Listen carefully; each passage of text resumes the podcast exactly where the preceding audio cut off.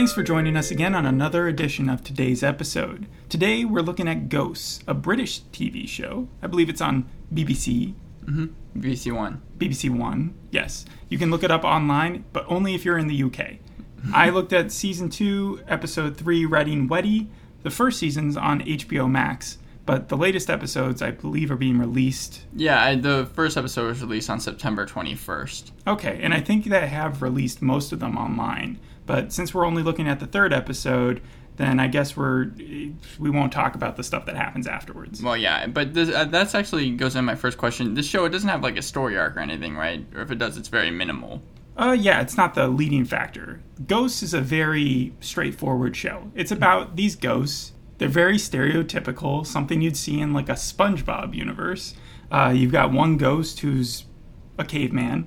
You have a ghost that was burned as a witch in the I don't know 1600s possibly. Yep. I- i- if it was taking place in the U.S., I'd assume it would be like the Salem witch trials or something. Yeah, it's funny you say that because actually there's going to be an adaptation of the show that will be in the U.S. Of course uh, there is. CBS picked up the pilot order, and it's supposed to have the uh, producers behind New Girl, I believe. I, I don't think that that'll fail like right off the bat or anything as long as they do it they don't take it too seriously like if they add drama to this thing i don't think it works there is a scene where they're using a dismembered head who i believe his name is humphrey and i am curious about his backstory because like nearly headless nick in harry potter uh, he, there's got to be something to this guy um, yeah they're using him as a volleyball to figure out which movie they're going to watch that night uh, Thomas is the other guy. I think he died in a duel. They mentioned it a few times. It's interesting because some of the characters you can tell how they died because it's visually like illustrated, while other characters like the caveman was definitely just like I went to a Halloween store. I bought a caveman suit. He speaks English. He is nowhere acting like a normal caveman would.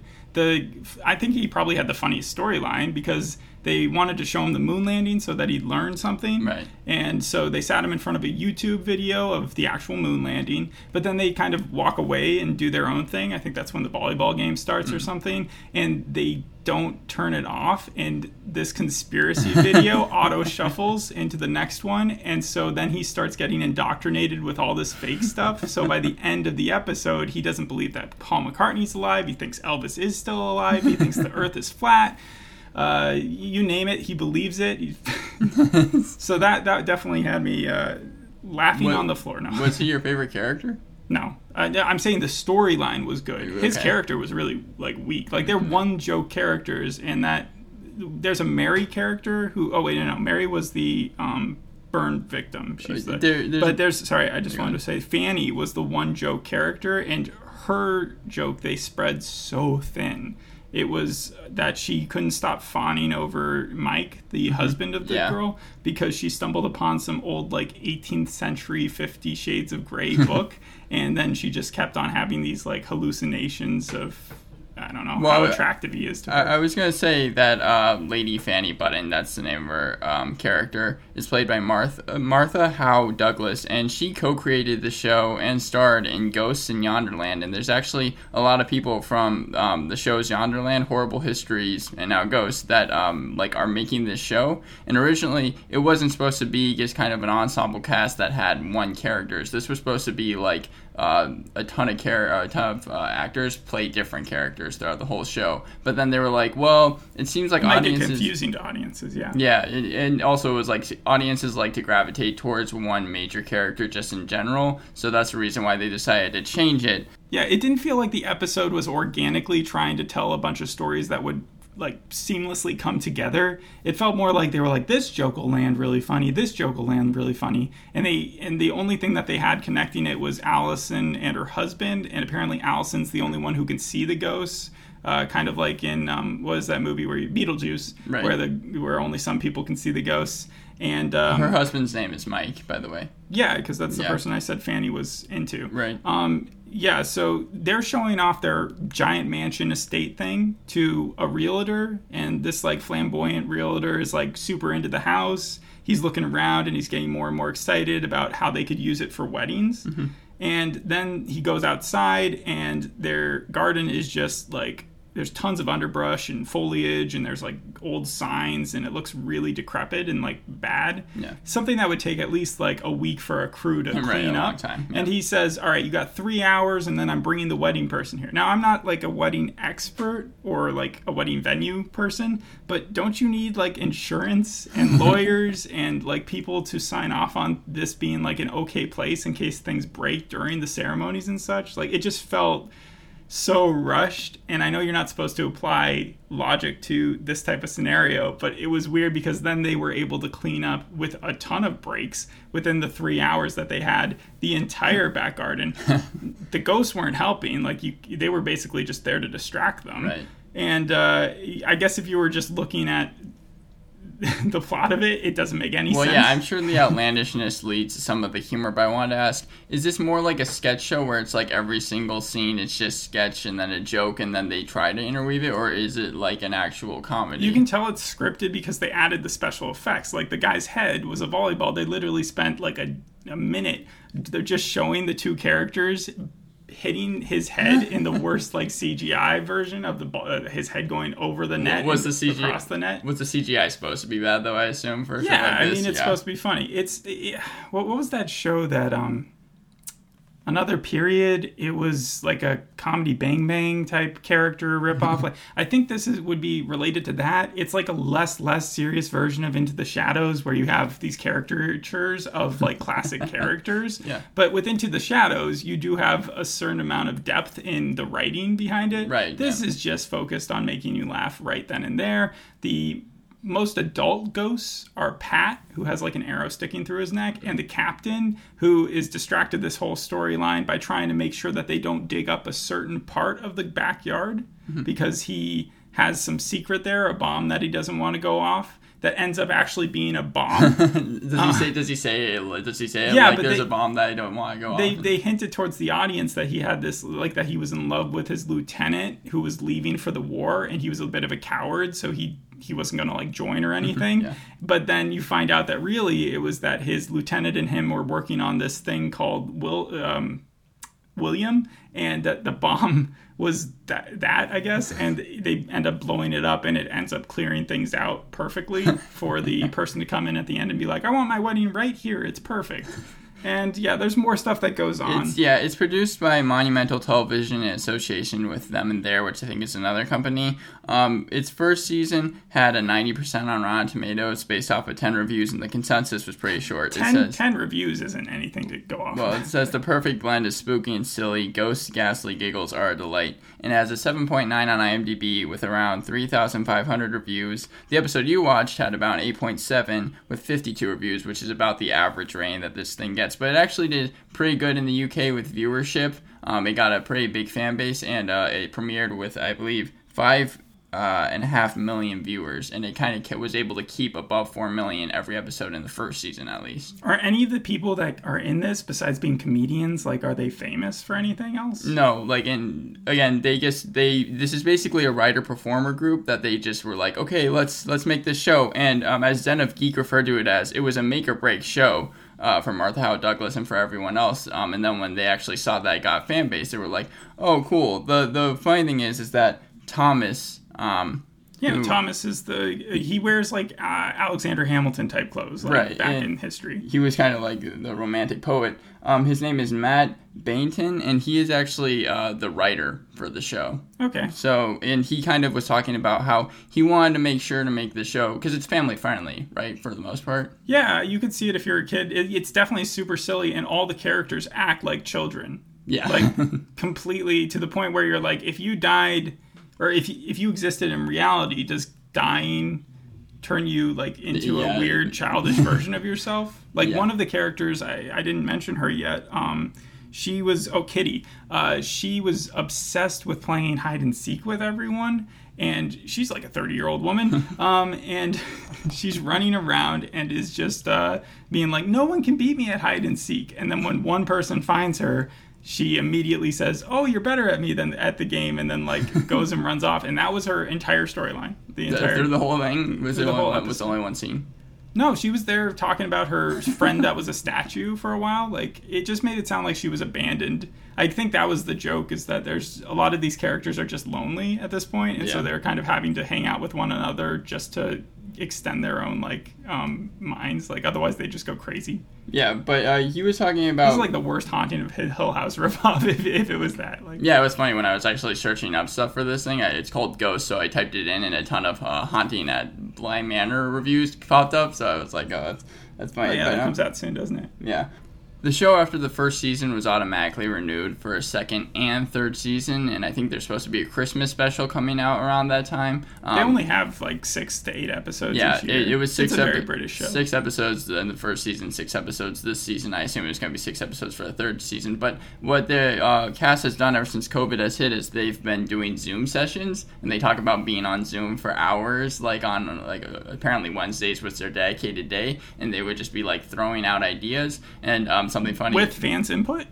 no, just with their input. Because again, Oh, they're okay. comedian writers. Yeah. Uh, but if like they can't agree on something, what they'll do is they'll hold a vote to be like, should we put this in the episode? And Mm-hmm. then like everyone will vote unanimously. So they're definitely a close group of friends that like make this show. I mean, not to offend the show too much, but if there's really jokes that they aren't airing, like because they're too silly or something, I could not see where the bar was on that because it seemed like every little thing that they could poke a jab at was definitely brought up. Like they were playing a rock paper scissors game, and the guy was using a gun, and then the other guy was like, "No, no, no, I'm okay with this." And then he pulls out an AK, and then he's like.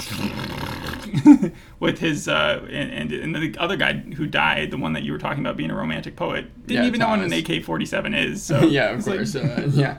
The Guardian gave the show 4 out of 5 stars, giving much praise to the cast and saying no scene is left unmined for gags with jokes that are clever and crude. It is one of the least demanding sitcoms on television and one of the most charming. So I think that that's definitely going for like supposed to be like kind of twisted heart type of TV. Mhm. It's definitely a feel good show. There's no evil character. Even even the guy with the pants down, he's supposed to be the most like sketchy of all of them, but he's definitely there just for fun. He's not like plotting to kill them or something. That would be really weird to twist that into that show. Was there was there adult humor in the show? No, not really. I mean, besides maybe um, they hint at the fact that the guy with the no pants, uh, like, is just like um, no, not really. yeah, Laurence Rickard, who plays the caveman that you're talking about, kind of gave an update on the state of the show. his name is Robin in the show. Yeah, uh, he, he said one of the tricky things at the moment is knowing how rules and regulations will change between now and February, and also I think everyone's got an eye over how different productions manage things and how sets work. Um, I did have a question. So, like with uh, the captain's character, we got a bunch of backflashes for him, so that we knew like sort of more about his backstory. Does that happen every episode to every character, or I, I don't think so because the first season was uh, basically Allison and Mike move in, and then like you said, Allison sees these ghosts, and then like the ghosts basically try to get rid of them for the full first season. Oh, okay. So that's yeah, that seems more compelling than what I was watching. Not that it wasn't funny, but it seems like it actually had a story track. Right, yeah, it, it had like a very slight story in the first season, and then uh, by the end of the first season, they're like, okay, Did yeah, Mike should say. believe? Did Mike believe that his wife could see ghosts? Because I just can't see how that would be easy. I don't to- think at first she believed her because Okay. she started, but she started to go to like different people, like ghost experts, and being like, "I'm seeing ghosts and everything." So it did kind of, I guess, try to stay in the balance of reality. because he seemed really like okay with her seeing go- he was just like all right you know i gotta go do something else and he has like a stutter or something Mm-hmm. um, that's his character's trait that they gave him um, A lot of the characters were um, uh, mostly the ghosts, like uh, Lady Button and also Thomas, and also someone named Sam Simon Farnaby. That's his actual name. He was in an episode of Utopia. I found that funny. Said that they were happy that there was not really a filter that they had to have. They were just like, oh, we can kind of say anything, just obviously nothing too like too bad. yeah So- nothing too crass it does remind me of sort of an improv sketch group who like comes up with a character on the spot and then they just go kind of like in on that trait that they want to really expound.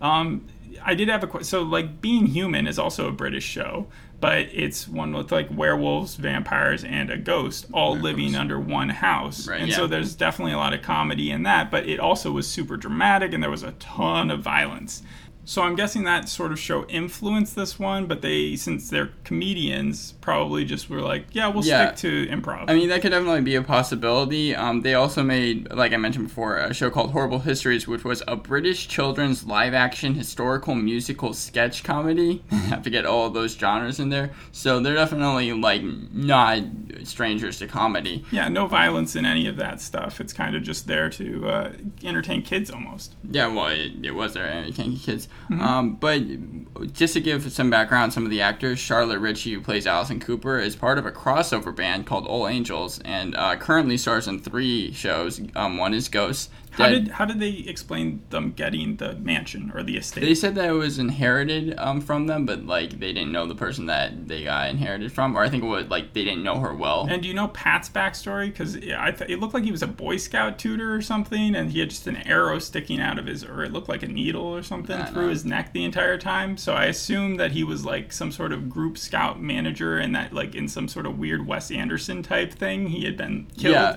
Accidentally, and now because he, was talking about Top Gun a lot and just kind of a light character. They're all supposed to have kind of crazy backstories because they frequently are supposed to kind of be with each other and drive each other nuts. That's the summary that I got from it. Yeah, they were definitely pushing on the fact that that Mary, uh, Mary had been burned alive. Like they kept making punny jokes with the um, the things that they were going to watch. Yeah.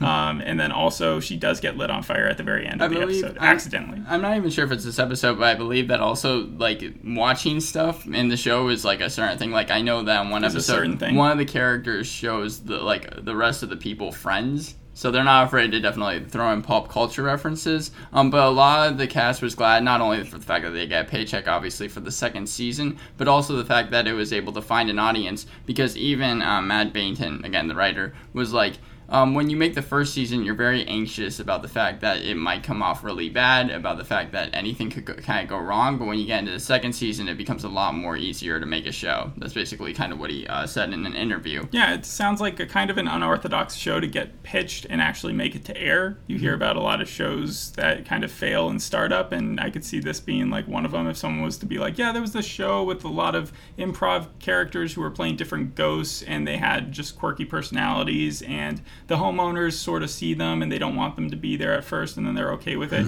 it's like, yeah, they got canceled after one season. No, Yeah. um, yeah. So I I don't have a problem with the show. I thought it was it was funny. Uh, Um, just it was really good. fast. It was filmed on location at West Horsley Place in Surrey, and the season two, uh, like I said, doesn't have a tomato meter, but it has four tomatoes and no rottens. So I think it's definitely a like show. Yeah, but probably not by too many people. in the- Like, yeah, I, yeah, I don't think it has a big audience, but Okay. Um, well, there's not much else to say about like a 30 minute episode. You can probably find the time to at least watch one of them, um, and you'll get a good impression about what the rest of the show is Yeah. about. It's not one of those shows that shifts tone on you a lot. though the second season does have higher ratings on IMDb than the first season. Okay, yeah. But other than that, I think we've covered everything about this episode. We've given sort of a brief synopsis about what the show is about. Not much else to say. Thanks for listening. We'll see you on the next episode. Bye. Bye.